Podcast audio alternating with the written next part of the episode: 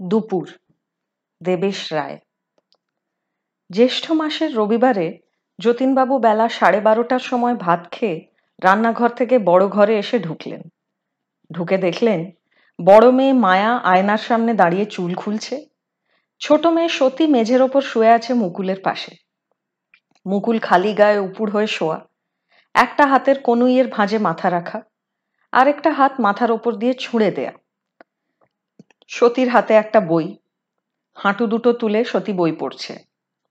গামছা দিয়ে মুখ মুছতে মুছতে যতীনবাবু নামের চল্লিশোত্তর সেই ভদ্রলোক এইগুলি দেখে বিছানায় গিয়ে বসলেন।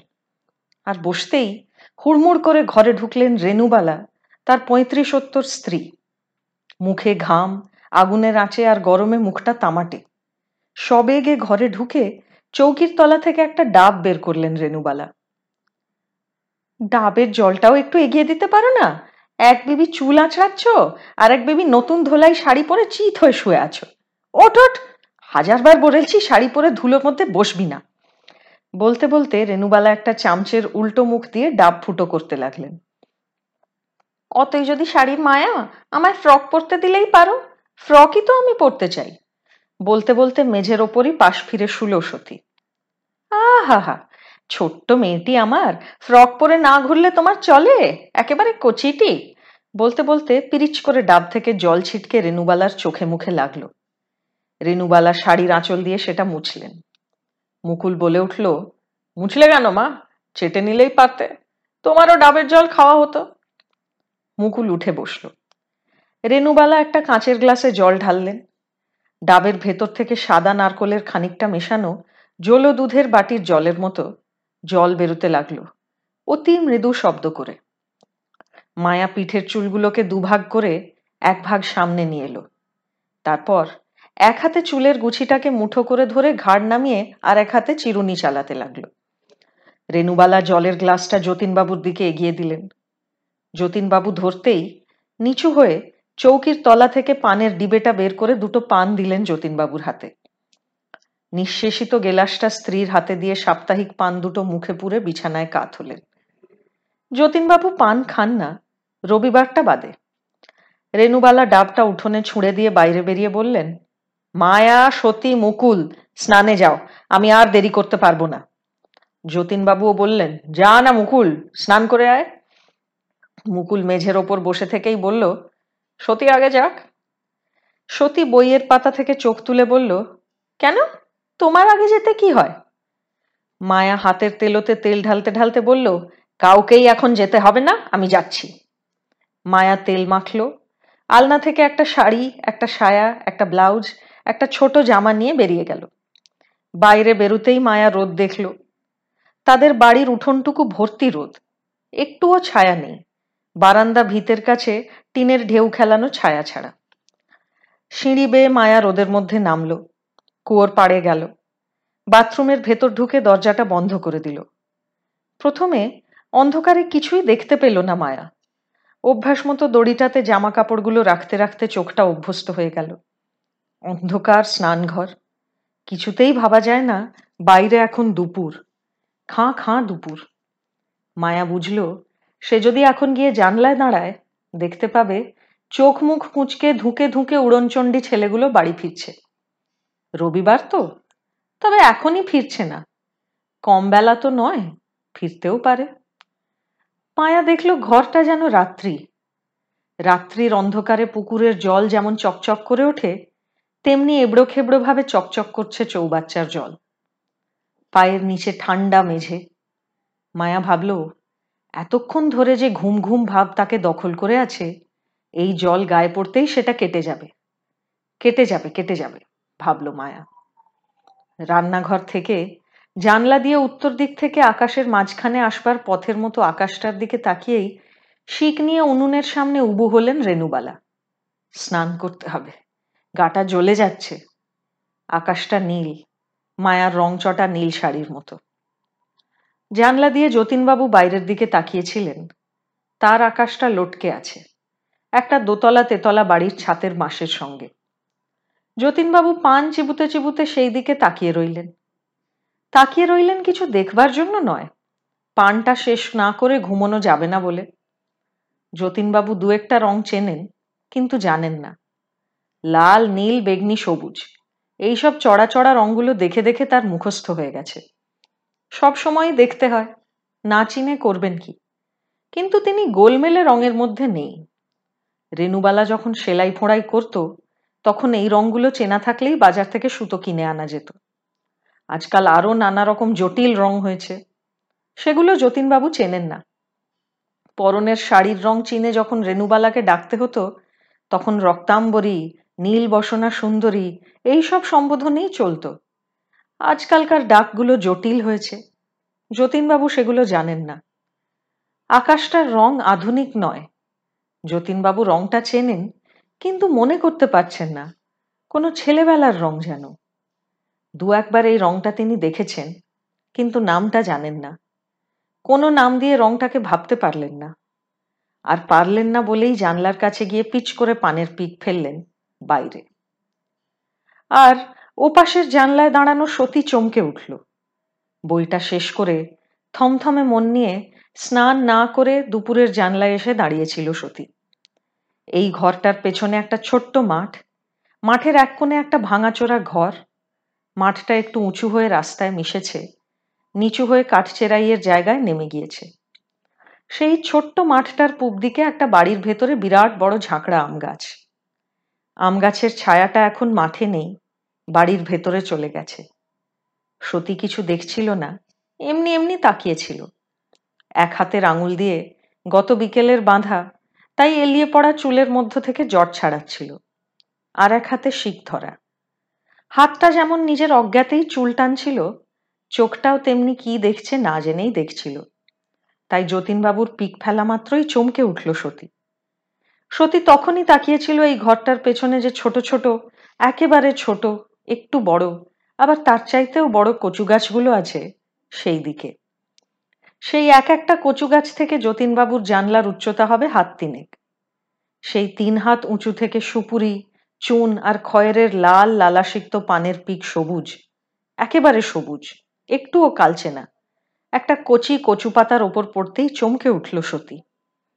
সতী, আঁচল তার কাঁধ বেয়ে বাটি ছুঁয়েছে। সতী, হাতের আঙুল তার অজ্ঞাতেই চুল ছুঁয়েছে। সতী, এখনও তার স্নান হয়নি। সতী চমকালো। চমকানোর পর আবার ওদিকে চাইতেই উত্তপ্ত মাটি আর সূর্য সেই লাল রসটাকে শুকিয়ে ফেলল প্রায়। তবু সতী চমকালো। ভয় পেল। তাই মাথা থেকে অন্যমনস্ক হাত ছিটকে এলো। ভয় পেল। তাই কাঁধের একটু আটকে থাকা আঁচল গড়িয়ে পড়ল। গড়িয়ে পড়ল। তাই ভয় পেয়ে ছুটতে গিয়েও ছুটতে পারল না সতী। হেঁটে একটু আটকে থাকা আঁচল গড়িয়ে পড়ল। থপ করে।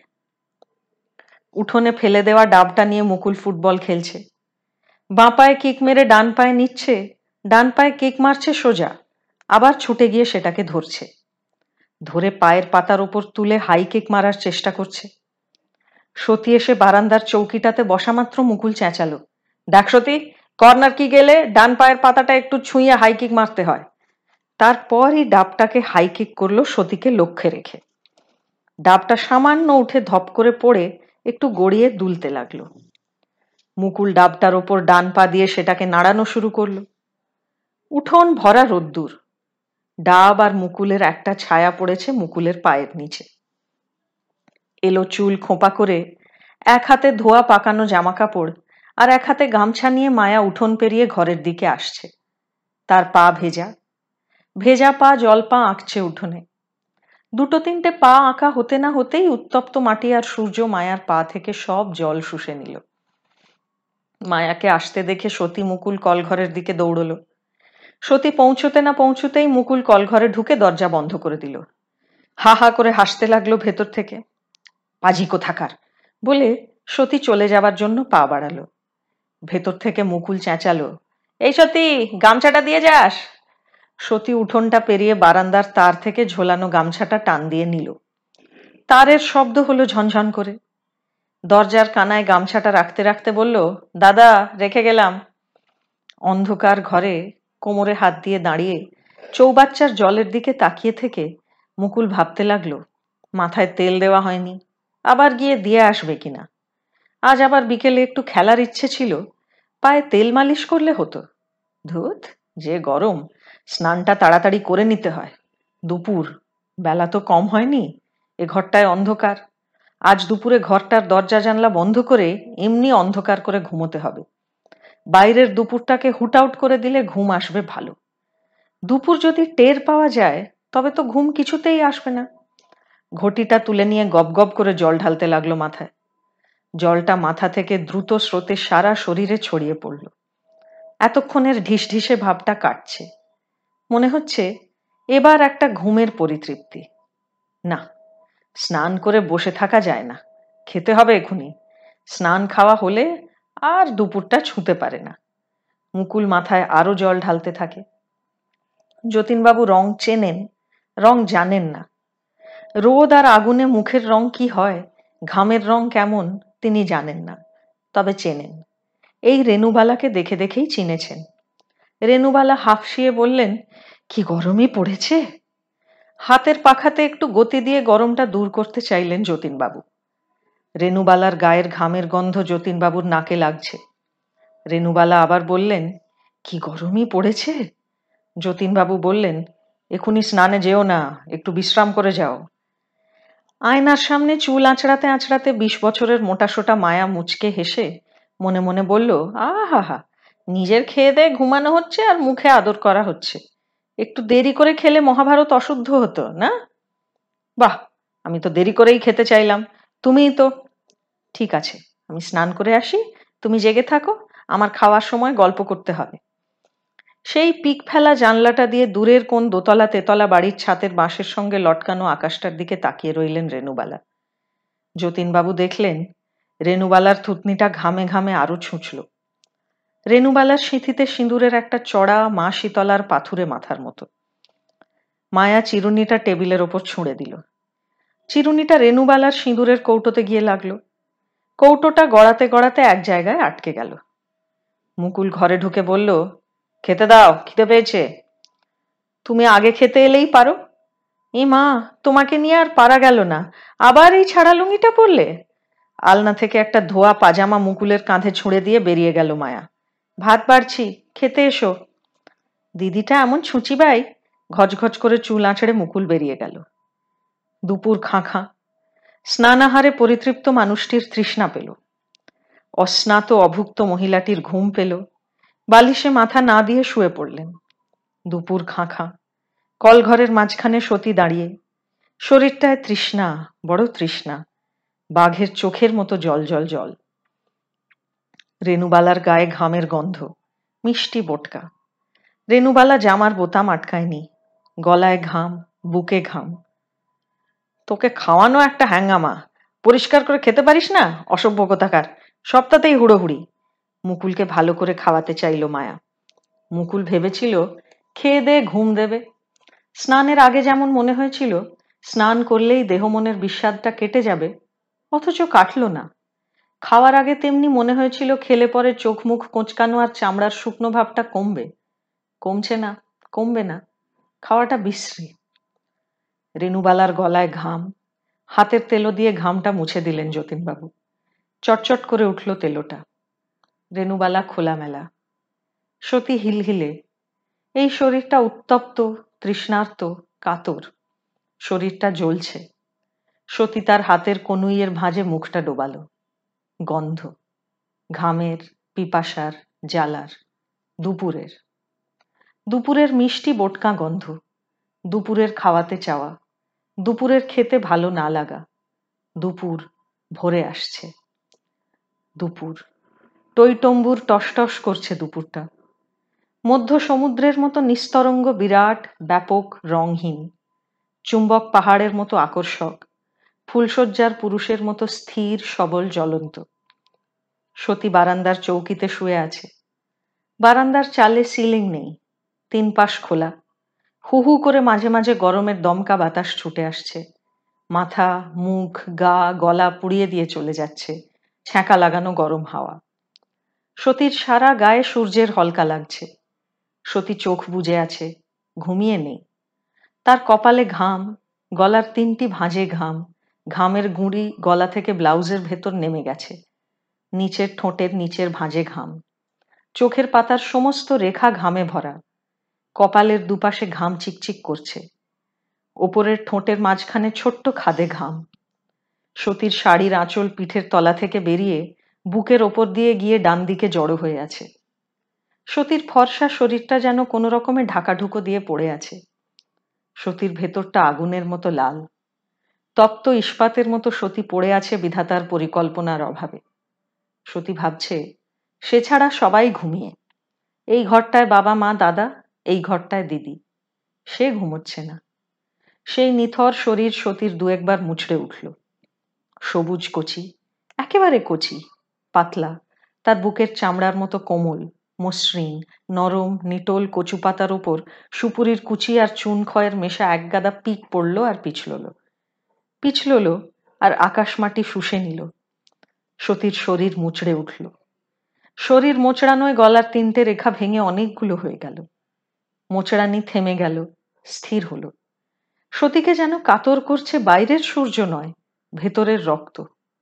রক্তগুলো হু হু করে ছুটে আসছে হৃৎপিণ্ডে। হৃৎপিণ্ডটা দবদব করে, ফাটে না, বুকটা ধড়ফড়ায় রক্তগুলো আবার শিরা উপশিরা দিয়ে ফিরে যায়। সেই প্রচণ্ড গতি রক্তস্রোতকে দেহে ধারণ করে সতী ধরণীর মতো, স্থির আর বিবশ হয়ে পড়ে আছে। সতী কান পেতে থাকল। একটা কাতর ধ্বনি পথ দিয়ে বিকেলের বাতাসের মতো ধীরে আসছে।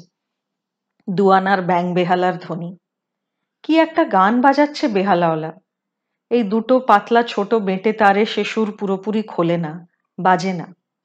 তবু বেঁটে মোটা তারে এমন একটা সুর বাজছে যা সতীর কানে ঘাটে বসে থাকা মেয়ের কানে ভাটিয়ালির মতন বাজছে। বিধাতার অতি ব্যস্ত কোনো দিনের, কোন এক ফাঁকে কোনো রকমে গড়ে তোলা সতী নামক এই আধা আধি মানুষ, চতুর্দশী বাঙালি মেয়েটার ব্যথা বুদ্ধির অমিল ও শক্তি ইচ্ছার গরমিল ভরা মনটা, সেই সরু মোটা বেঁটে তারে মোটা রোমস হাড় হেড়ে আঙুল দিয়ে বাজানো অর্ধেক সুরে দুলছে, উদাসী হাওয়ায় নড়া ঘরের শিকলের মতো। সারাদিন শুধু বাসন মাজা আর কাপড় কাচা গধুলি বেলাটুকু আছে ঘাটে বসে ভাটিয়ালি সুর শোনার জন্য। সতী কান পেতে রইল সুরটা বাজুক বাজুক। বেজে বেজে তার তৃষ্ণা মেটাক, তাকে শীতল করুক। যাতে সে নিজেকে নিজে ছুঁতে পারে, তাকে কঠিন করুক। যাতে সে নিজেকে নিজে উদ্ধত করতে পারে, তাকে গতি দিক। যাতে সে উদ্ধত, শীতল, কঠিন দেহটা নিয়ে অস্তিত্বের মতো সুন্দর আর অবস্থিতির মতো নিশ্চিত হয়। কিন্তু তার আগে এই সংকীর্ণ দেহ আর মনের তৃষ্ণা মেটাও। তৃষ্ণা মেটাও তৃষ্ণা মেটাও। অনেক ছেলের মা, শিথিল দেহ, শ্লথ যৌবন নারীর মতো দুপুরটা হাঁফসাচ্ছে। একটা মাদি কুকুরের মতো দুপুরটা পড়ে আছে জিভ আর দুপাশের দুটো ছুঁচলো দাঁত বের করে।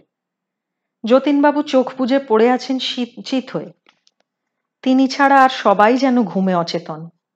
এ ঘরে রেণুবালা আর মুকুল, ও ঘরে মায়া, বারান্দায় সতী। মরার পরও চৈতন্য থাকলে চিতার আগুনে তপ্ত হতে, আগুন হতে ও অঙ্গার হতে যেমন লাগতো যতীনবাবুর যেন তেমনি লাগছে। তিনি অপেক্ষা করে আছেন আগুন হয়ে জ্বলতে জ্বলতে কখন তিনি অঙ্গার হবেন। তারপর নদী থেকে মাটির কলসিতে জল এনে ঢেলে তাকে নিশ্চিহ্ন করা হবে। মাটির কলসি করে বয়ে আনা জলে লুপ্ত হবার ইচ্ছায় সারা শরীরটা জ্বলছে যতীনবাবুর। আর এই প্রজ্বলন্ত মানুষটির দিকে তাকিয়ে বসে আছে দুপুর, এই শ্লথ যৌবন দুপুর। তার চিন্তা থেকে অদূরে এই দুপুর যেন তেমনি এক মহিলার মতো বসে আছে, যার সারাটা মুখ ঘাম আর আগুনে তামাটে। যে গায়ে জামা দিয়েছে অথচ বোতাম না আটকানোয় বুক দেখা যাচ্ছে। বহু প্রসবিনীর মতো যার উদরে অনেকগুলো ভাঁজ পড়েছে, যার সারা শরীরে নেশার স্মৃতি আনা মদের গন্ধের মতো ঘামের গন্ধ, যার গলায় ঘাম এবং সেখানে হাত দিলে হাত চটচট করে। অফিস পাড়ার দুপুরবেলার পানওয়ালির মতো নেশাতুর এই দুপুরের চোখ। যতীনবাবু চোখ বুঝে থাকলেন। একটা ভাঙা অস্পষ্ট আধো চেনা সুর যতীনবাবুর কানে গেল। হিসেব কষা অফিসের দুপুরে পাশের ছোকরার গুনগুন গানের মতো। মৃদু, তাই অবাধ। সুরটা পুরো চেনা যায় না, বোঝা যায় না। স্পষ্ট করে সুরটা বাজছে না কেন? তার গায়ের চর্বিতে বোধহয় সুরটা ঠেকে যাচ্ছে। সেই মেয়েটার গায়ে চর্বি নেই। হিলহিলে তত্তরে নদীর মতো সুরটা বয়ে আসছে, অথচ দেখা যাচ্ছে না। ব্যাং বাজনা বেহালার দুটো মোটা তারে কোনো সুরের পুরোটুকু বাজে না। মাটির কলসি নিয়ে নদীর ঘাটে যে জল আনতে গেছে, সে এত দেরি করছে কেন? অফিসের বসন্ত তো প্রতিদিন দুপুরে ঠিক এই সময় এক গ্লাস জল দিয়ে যেতে ভোলে না। বেহালার সুরটা পূর্ণ হচ্ছে না কেন? পুরোটা বাজাও পুরোটা বাজাও। ছোকরা ছেলেটা গুনগুন করে গায় কেন? পুরোটা কেন গায় না? দেহের চর্বিটা গলে গলে যাক, সুরটা এসে বুকে ঘা দিক।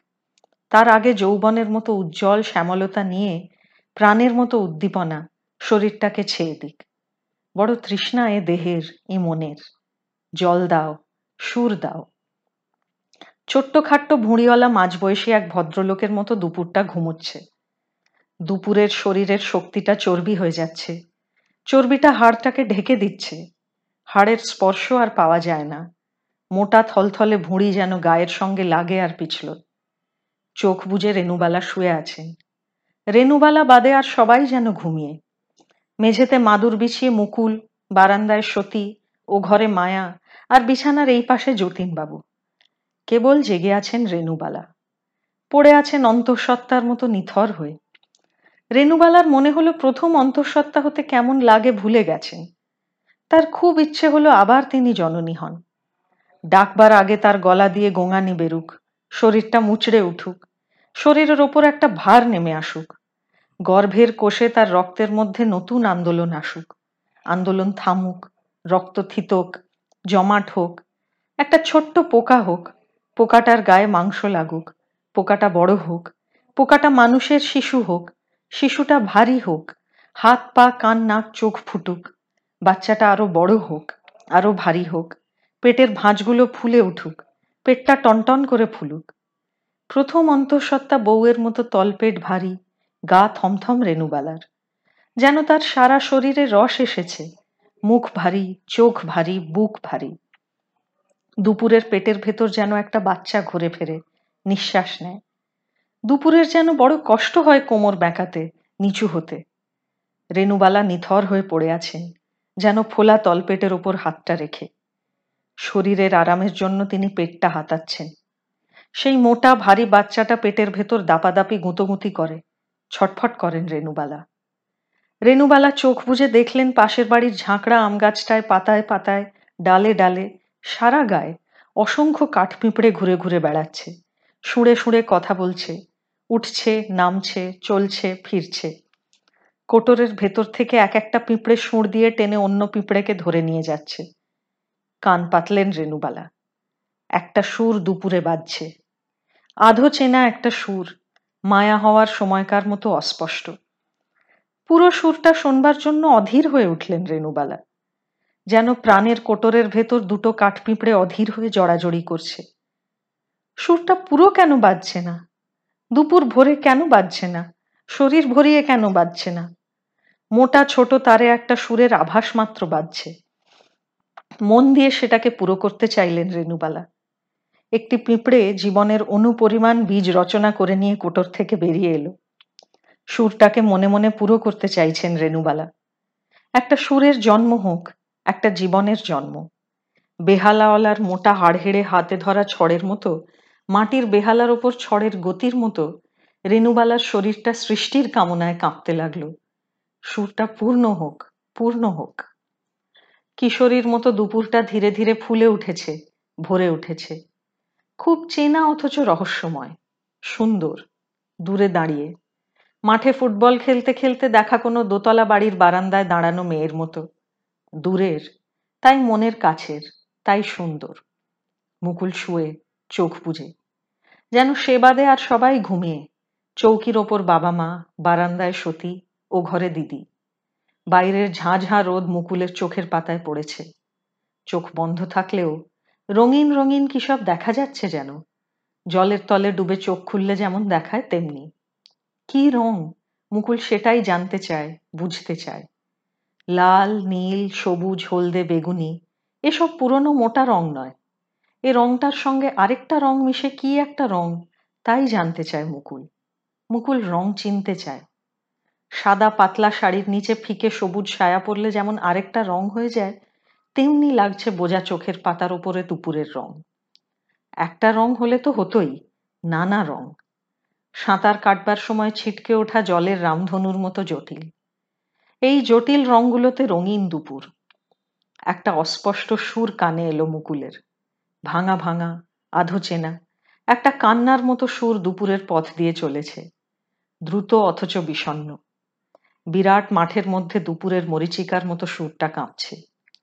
ঘামে আবছা হয়ে আসা দৃষ্টিতে সেটাকে রঙিন দেখা যাচ্ছে, জটিল রঙিন। সুরটা পুরোপুরি বাজছে না কেন? এই মরিচিকার মতো জটিল রঙগুলো স্থির হয়ে একটা দেহ পাক স্তম্ভিত রামধনুর মতো। তারপর মুকুল সেই রঙগুলোকে দেখবে, সুরের রং চিনবে। অথচ সুরটা একটা পুরো সুর হচ্ছে না, আভাসেই শেষ হয়ে যাচ্ছে। চুইংগাম ছাড়া দৌড়লে যেমন গলায় কাঁটা কাঁটা বেঁধে, মুকুলের গলায় তেমনি বিঁধছে আর সুরটা পুরো বাজাচ্ছে না কেন? বোঝা চোখের পাতার ওপর রঙের খেলা দেখতে ও বুঝতে অধীর হয়ে উঠল মুকুল। এই সুরটা পুরো না হলে রংটা পুরোপুরি খুলবে না। সুর তোলো, পুরো সুর। ফটোতে দেখা অদেখা পুরুষকে কল্পনার মতো দুপুরটা আশঙ্কায় দুরুদুরু সম্ভাবনায় রঙিন, ব্যর্থতায় ধপধপ। বিশ বছরের মোটাসোটা মায়া শুয়ে আছে।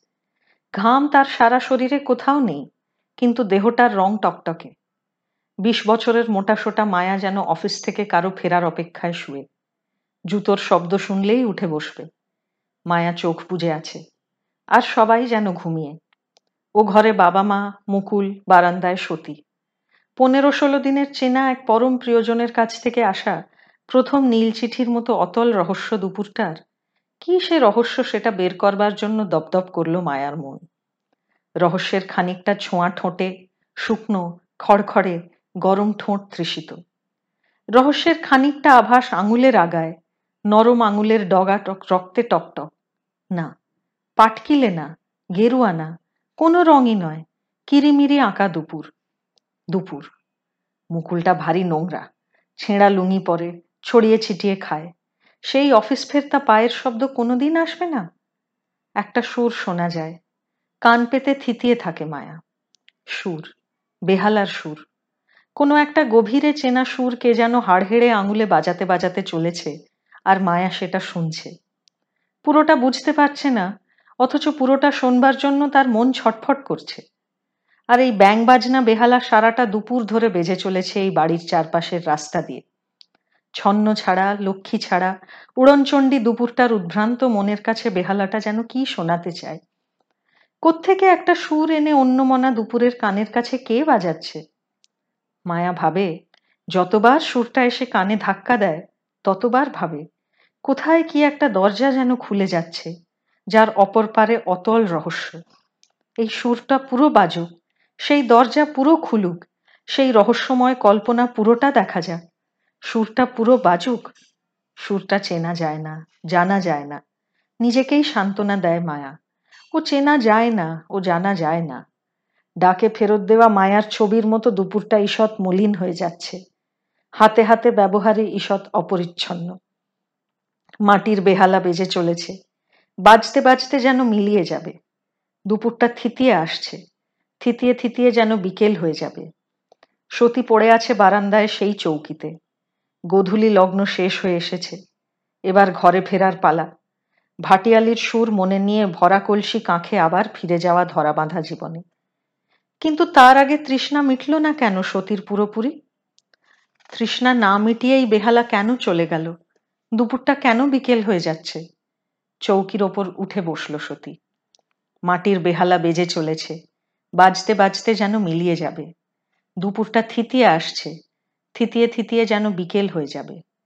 যতীনবাবু পড়ে আছেন ঘরের চৌকিতে। এ দেহের যৌবন ফিরে আসতে না আসতে বেহালাটা থেমে গেল। দুপুরটা চলে গেল? বেহালার সুরের নদী বেয়ে নদীর মতো মেয়ে যে কাছাকাছি এসেছিল। আবার দুপুরে বসন্তের দেওয়া জলে তৃষ্ণা মেটাতে হবে। যতীনবাবু চৌকির ওপর উঠে বসলেন। বেহালাটা বেজে চলেছে, মিলিয়ে যাবে যেন। দুপুরটা থিতিয়ে আসছে, বিকেল হয়ে যাবে যেন। রেনুবালা শুয়ে আছেন। বেহালার সুরের মতো শরীরটা একটা কিছু সৃষ্টি করতে যাচ্ছিল যেন, তার আগেই দুপুরটা মিলিয়ে গেল। দেহটা সুর হয়ে উঠল না, উঠছিল যেন। রেনুবালা উঠে বসলেন। বেহালাটা বেজে চলেছে, মিলিয়ে যাবে যেন। দুপুরটা থিতিয়ে আসছে, বিকেল হয়ে যাবে যেন। মুকুল শুয়ে আছে। বোজা চোখের পাতায় বিচিত্র রঙগুলো স্তম্ভিত রামধনুর গঠন পেতে পেতেই দুপুরটা ফুরিয়ে যাচ্ছে। বেহালাটা মিলিয়ে যাচ্ছে। আকাশের রামধনু আবার মিলিয়ে গেল। মুকুল উঠে বসল। বেহালাটা বেজে চলেছে, মিলিয়ে যাবে। দুপুরটা থিতিয়ে আসছে, বিকেল হয়ে যাবে, মায়া শুয়ে আছে। বেহালার সুর যে অন্য জগতের দরজাটা একটু একটু খুলছিল, সেটা আবার একটু একটু করে বন্ধ হয়ে যাচ্ছে। কি এক রহস্য একটু দেখা যাচ্ছিল, আর যাবে না। মায়া উঠে বসল। সতী বারান্দা থেকে এ ঘরে এলো, মায়া ও ঘর থেকে এ ঘরে এলো। যতীনবাবু, রেণুবালা, মায়া, সতী, মুকুল পাঁচজন পাঁচজনের দিকে তাকিয়ে স্থির হয়ে রইল। আর মাটির বেহালাটা নিজের ছোট্ট দেহটাতে পাগলের মতো ঝোড়ো সুরের আওয়াজ এনে বিদীর্ণ হয়ে থেমে যাবার আয়োজন করছে যেন। ঝড়ের সঙ্গে লড়ছে যেন চড়ুই পাখি। হঠাৎ একটা ট্রাকের জান্তব আওয়াজে মাটির বেহালার সুরটা থেমে গেল। তারা পাঁচজন একটুক্ষণ অপেক্ষা করল। আর সুর শোনা গেল না। পাঁচজন আবার পাঁচজনের দিকে চাইল। চেয়েই থাকল। যেন পাঁচজন পাঁচজনকে কিছু একটা বলবে, ঈষৎ উদ্ভিন্ন পাঁচটি ঠোঁটে তার আভাস। বাড়ির কোন এক খ্যাপা সবাইকে ছেড়ে চলে গেছে। প্রতিদিনই তার আশার আশা, কোনোদিনই সে ফেরে না। দুপুরটা ধীরে ধীরে বিকেল হয়ে গেল।